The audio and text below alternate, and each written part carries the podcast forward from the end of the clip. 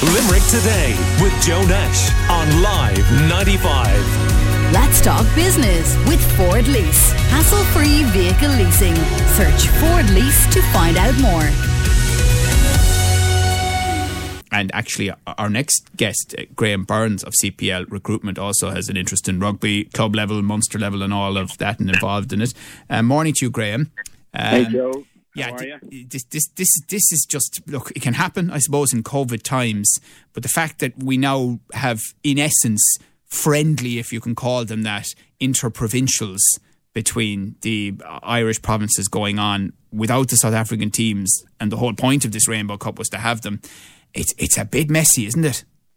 Yeah, they're saying now the Rainbow Cup is in the sky. Yeah, so um, the uh, it is, and and to be honest, um, and I always kind of felt that that competition was just kind of shoehorned in at the end of the season, and we weren't all really sure how it was to go. I mean, uh, you know, the final apparently is scheduled for the middle of June, and the first match of the Lions tour is a week later, and you really wonder how that how that would all kind of work.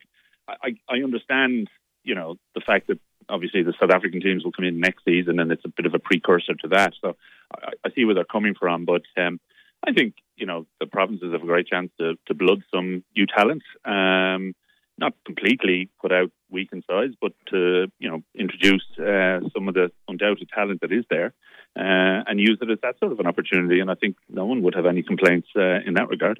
Okay. Um, so let's see how it goes. Well, but if it's no South Africans, then there's not much of a rainbow at the, or pot of gold at the end of it.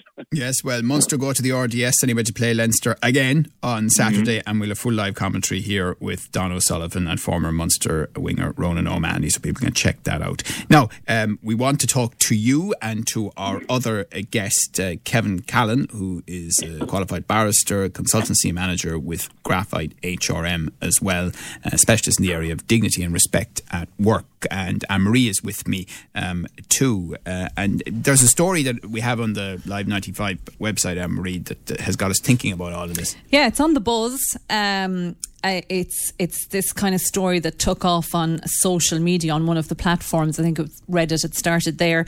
Um, this guy, I suppose he was wondering or doubting himself after the scenario and, and put it up and was getting some feedback on it. But he had an issue with his work colleague calling herself his work wife um, at work. Um, and that's fine. It happened a few times at work and you know I think he, he may have made a comment he didn't like it.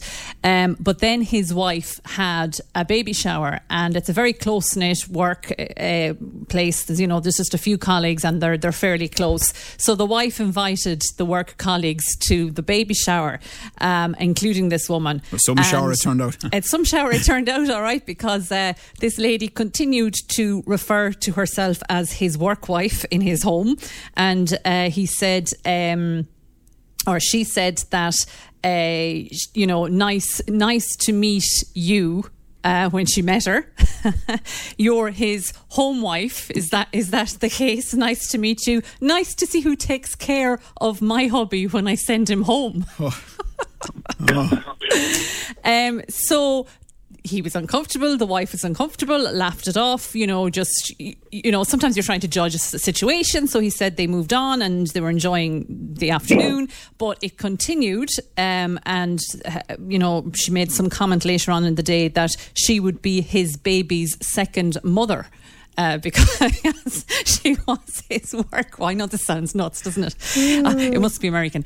Um, so anyway, um, he took her aside and he said, "Look, you know, everyone's uncomfortable. We're not comfortable with this. I've mentioned it to you before." Um, he asked her to apologise, to apologise or to leave, and so she chose to leave. Now he, you know, he felt afterwards small workplace, uh, few colleagues always usually get on well. They do have banter in the workplace did I judge, misjudge this situation? Should I have left it be and just taken it as a laugh, or the fact that we were all uncomfortable, was I right to actually raise it with her? Um, and the overwhelming response seems to be online that he should have gone to HR about it uh, in his workplace. Really? Um, and now, whether he has a HR or not is another thing because it's a small workplace and that sometimes can be the problem. Um, but the other issue we had is that most of the comments haps, happened outside of work, but it had started in the workplace. So there you go. How do you deal with that? Workplace banter.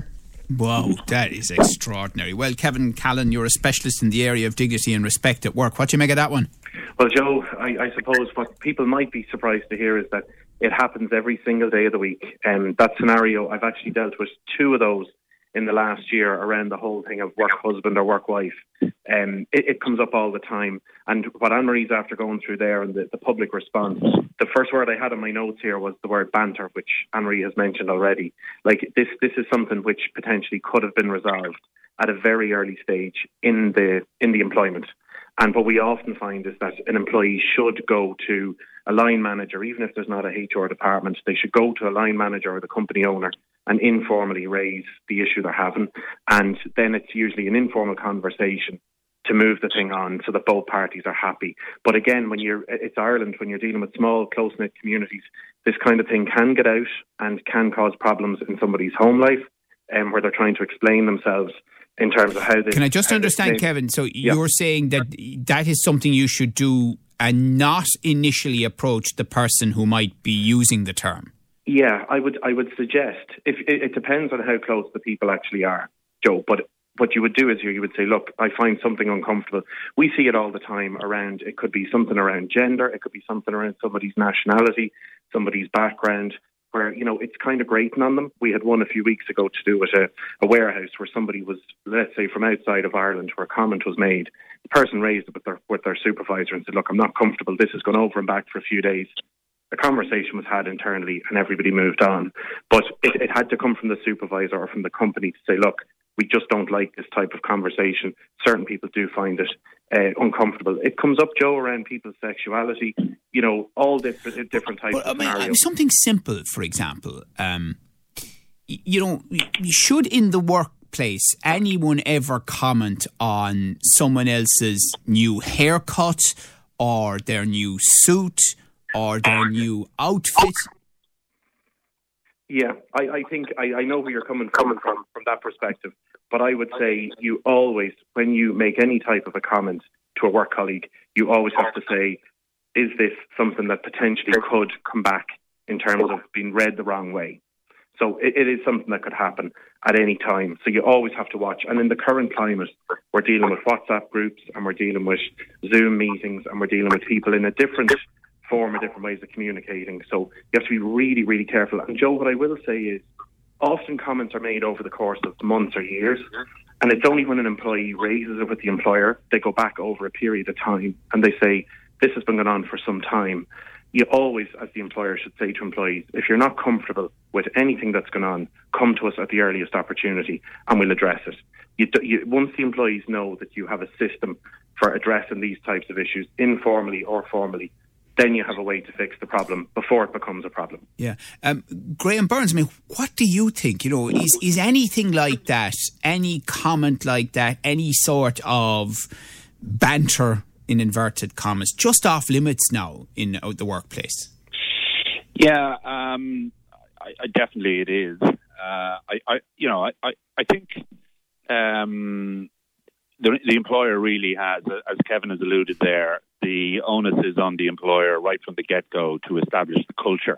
Um, and in this scenario, in this example that you know you mentioned, uh, re- incredible and all as it is, uh, you would wonder um, what the general uh, ways of working, as we often describe it, uh, within that organisation actually is. In most organisations that I would deal with, and, and you know, I think it's a good contrast between maybe some of the clients that Kevin would have and we would have, uh, there is a, has been a significant uh, investment in respect, dignity, diversity at work, and policies are clearly uh, set out right from uh, the get go when a new employee would join as part of their induction program as to you know what is not acceptable and what the uh, procedures are in place should something like that happen. So again, you know, set out on, on you know, with an organization to establish that culture that is uniquely yours. I mean, it's there's no um, you know science necessarily behind how you should establish the culture, as long as your principles and values are there and they're not just uh, you know a poster that's on the wall, but they're actually lived by everyone within that organisation, then you will invariably find that people know the boundaries. Um, and while there's always you know uh, a comment that could be construed as crossing that boundary, um, there is a you know a solid intervention mechanism to, to deal with it. And I think um, you know. I, looking at where I would look at it and managing a, let's just say, a contingent workforce of up to a thousand people across client companies. Uh, very fortunately, these sort of situations where an investigation would be required uh, into some sort of complaint is quite minimal. Now, I'm not saying that that means the uh, instances that you describe or examples of that are not happening, and not, not saying that at all, but at least um, there is a mechanism in place to capture it early and the, the intervention is, is kept. So, you know, that's yeah. where I would be coming to take oh, the recommendation. Okay, but, but, but in essence, Graham, you're saying that, you know, even commenting on someone's new hairstyle is out these days. Well, you know, you've got to, um, you, you, you, it's all about the context. You know, Joe, I could meet you and I could comment about your, as I have done probably in the past, in fairness, um, commented on on that lack of your hairstyle. Well, absolutely, yes. Although it's amazing the number of people at the moment who are jealous of my lack of hair in the context of not being able to get to barbers or um, hairstylists. Uh, so, you know, these things, I knew it would come around eventually as a positive, but anyway. So, uh, you know, I could uh, comment about Anne Marie's hairstyle. If I, or rather, if I walked into your studio uh, and in our socially distant way commented on Anne Marie's hair, I'm sure Anne Marie would go, oh, that's a bit odd. And I would go, oh, that's a bit odd. But you know what? I'm sure in somewhere in uh, uh, Live 95's policies and procedures or handbook or um, someone would be able to say, actually, you know what? That's uh, not a particularly appropriate comment. So I, I, think it's all about the context um, and all about the culture. Um, that that exists within an organisation, and it's that fine line we walk because if you know if, if people you know borrow an inch, take a mile, all of that sort of stuff, people will push those boundaries, and it comes back to where we draw the where we draw the line in an, in an right. organisation. Okay, well, I, I must get Marie back in the discussion in a second as well. Uh, but uh, Graham Burns from CPL Recruitment uh, is with us. Um, Kevin Callan uh, is with Graphite HRM, and here's an interesting one, Kevin. Um, a listener who's saying, "I want to remain anonymous here," but hmm. what if you have a scenario? Where two people in the workplace are in a relationship or were in a relationship and something along these lines, you know, the work husband, the work wife commented on those lines is raised as an issue by one party, usually when the personal relationship has gone sour. Where does the employer stand and the individuals, given the fact that they were in or are in a relationship or were, or maybe they were even married and separated, you know, Ireland being a small country? Mm-hmm. Yeah, Joe, as Graham said, I would go back. If you're an employer, you go straight back to the employee handbook or the staff manual. You look for your dignity and respect procedure. You look for your grievance procedure. If the people work for you and if they come to you with an issue about a work colleague, irrelevant as to where they stood previously in a relationship or not, you, you must deal with it. I always say it's like the staff Christmas party. Uh, once it's a company issue or once it's a company event, it's a company problem. So you will have to be seen to address it. You'll have to take it up. You'll have to look into it. In the course of investigating it, you might find that it's something that is outside the workplace, but you would always start off by listening to what the parties have to actually say. But, I mean, isn't the staff Christmas party the single most dangerous event oh, that a workplace can put on in a year yeah. now? Yeah, very, very dangerous in terms very of, little ho ho ho if it goes wrong. Oh yeah, well, for, I, it's awful talking about it at, at, this time of the year. But what I would say with the staff Christmas party, you know, we do see a, a spike in issues that come after them, and that's when you have a, a, team together after hours where there's alcohol being consumed. It's still a company event. There's steps that have to be taken there. But to get back to this one, Joe, if you have somebody come to you with an issue to do with a work colleague, as employer, you have an obligation. You have to get into it and deal with it and mm. look at it. If you're an employee and you feel something's not right, don't go to the other person. Step up and go to the employer. And if you're a manager, something to be very clear for your listeners on. If you're a manager, you'll find at the current time managers are in WhatsApp groups with their teams. If you start to see that the line has been crossed, that the content is not work related, um, deal with it because that's what can trigger later on a complaint like this, where somebody will say there was stuff put up that was inappropriate, it shouldn't have been there. and you're better off to ad- address it and deal with it at a very early stage. So if you are a manager or a company owner, if you start to see a trend where people are moving towards non-work related communications, tackle that at that stage as well. Right. Um, so, Anne Marie, what do you make of all of that? I mean, both of our experts are kind of saying that, you know, outside of hello and goodbye and very strict work related discussions, there should be no interaction of any sort whatsoever in the workplace or outside it or at the Christmas party. Yeah, it's difficult, isn't it? Because the reality is different.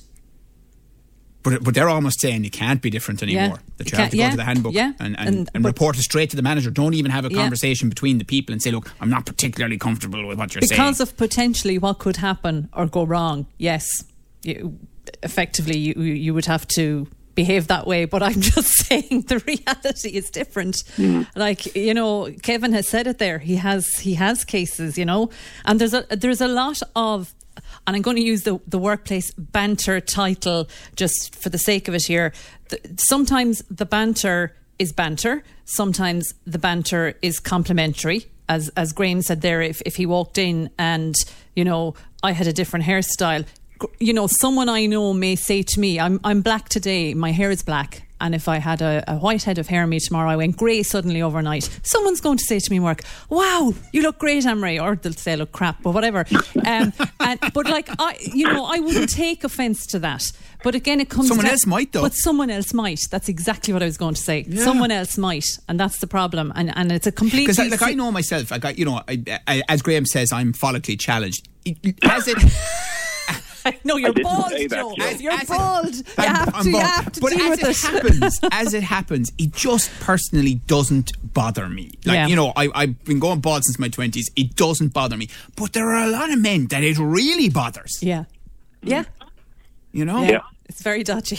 And it's, and it's and it's it's where it can get really tricky. And the idea that you don't have the conversation with the person at all anymore, you know, because in the scenario that you outlined at the beginning, Anne Marie, that when we have on the buzz on Live ninety five, mm. people want to see it. He had had conversations with with this woman about about it, you know, and said, "Ah, look, you know," and she was going, to, "Ah, it's a bit of crap." You know, That's the point, though. In my view, that's the point where she should have stopped. yeah, She should have stopped at that point. Um, and possibly, you know, if she continued, then he probably should have raised it because, as as Kevin said there, which I thought was interesting, an informal conversation should happen. And you know, anybody with any cop on should know back off. When there's an informal conversation, someone is uncomfortable, then you you definitely should be backing off, and then it shouldn't pro- progress to anything further than that. Yeah, Anne Marie Joe, what I would say is just if you go a step back from the informal, what some employers do is they provide a session for the employees around dignity and work. And sometimes that opens people's eyes that what they could say could be construed, Joe, as you said, by somebody else as maybe an insult or taken on board in a different way. So it's, sometimes it's a good idea to just be a little bit proactive, just explain what dignity and respect actually is in the workplace. And once the employees get that, that kind of reduces the risk of somebody picking something up the wrong way or saying something the wrong way. Yeah, yeah, yeah, yeah. I, I mean, Graham, it's a fascinating area, and so there's so much law around it. But as you say, culture, I suppose, is what it comes down to as well. But the other thing is then, you know, can can you suck all the morale out of a place if people are genuinely that worried? About saying something even humorous, because again, one person's humor is someone else's insult. Absolutely. Um, I would like to think that the vast majority of us um, go to work because we enjoy it, or one of the major reasons we go to work is because uh, we enjoy it and there's a social interaction with other people. Um, and uh, yes, there is every possibility that the um, that that enjoyment factor is is going to be on the wane uh, when there are you know restrictions in inverted commas around what can be said and what comments can be can be made. So uh, it is it, it is a fascinating area, um, one that uh, I think we've all got to be really careful of. But I still say again, once and, and, and I'm just looking at this from a, CPL point of view. You know, we have core values. We we drive those core values. If there is behaviour outside of those core values, you can be expected to be called up on that. Uh, and you know that's that's essentially you know from the top down that that culture is established, and and then people very quickly realise okay, there's boundaries and there's consequences if I step outside of those.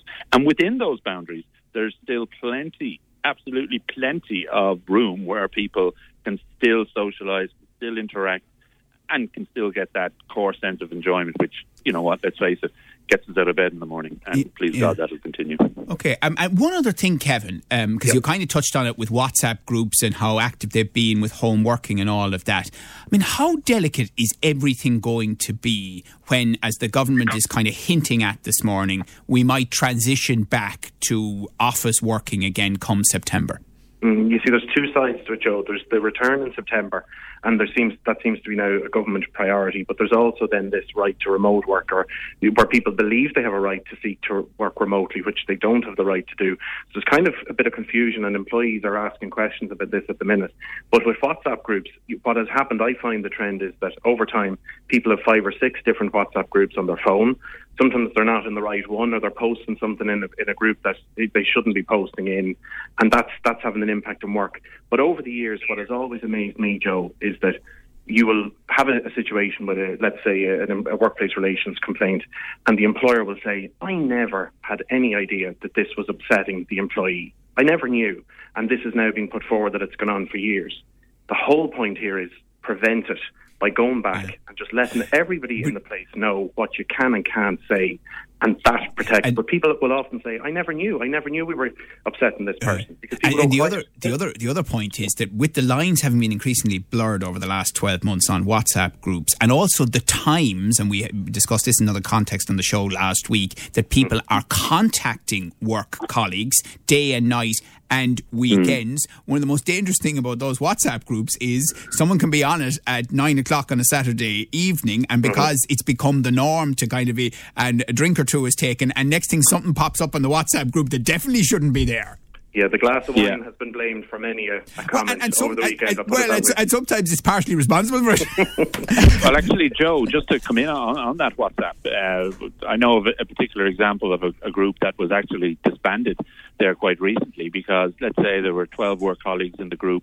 And, and as inevitable in these scenarios, five or six people are, the, I suppose, active users uh, at any given time, and one or two weren't. And uh, you know, the the uh, because one or two didn't make uh, regular entries into the group or text or send messages, you know, it was felt, oh, there's something wrong with them, and you know, the, the questions were starting to get to to, to ask, are you okay? Because I don't hear from you much in the. Uh, well, I'm the glad WhatsApp you group. said that, Graham. And it works the other way around. So, yeah, you know, it does. It's a very good. It's a very interesting point. And uh, as someone who is one of the few people on the planet that doesn't have a Facebook page, and the weird looks I get from people and the comments about it, I, I fully sympathise with your position on that, Graham. Definitely. Well, that's you and me both on Facebook. We must get. There's two of us. Oh, jeepers. God, are we really that boring? Yes, is the answer. But I only mean that in a banter sense, Graham. That mm. comment about boring.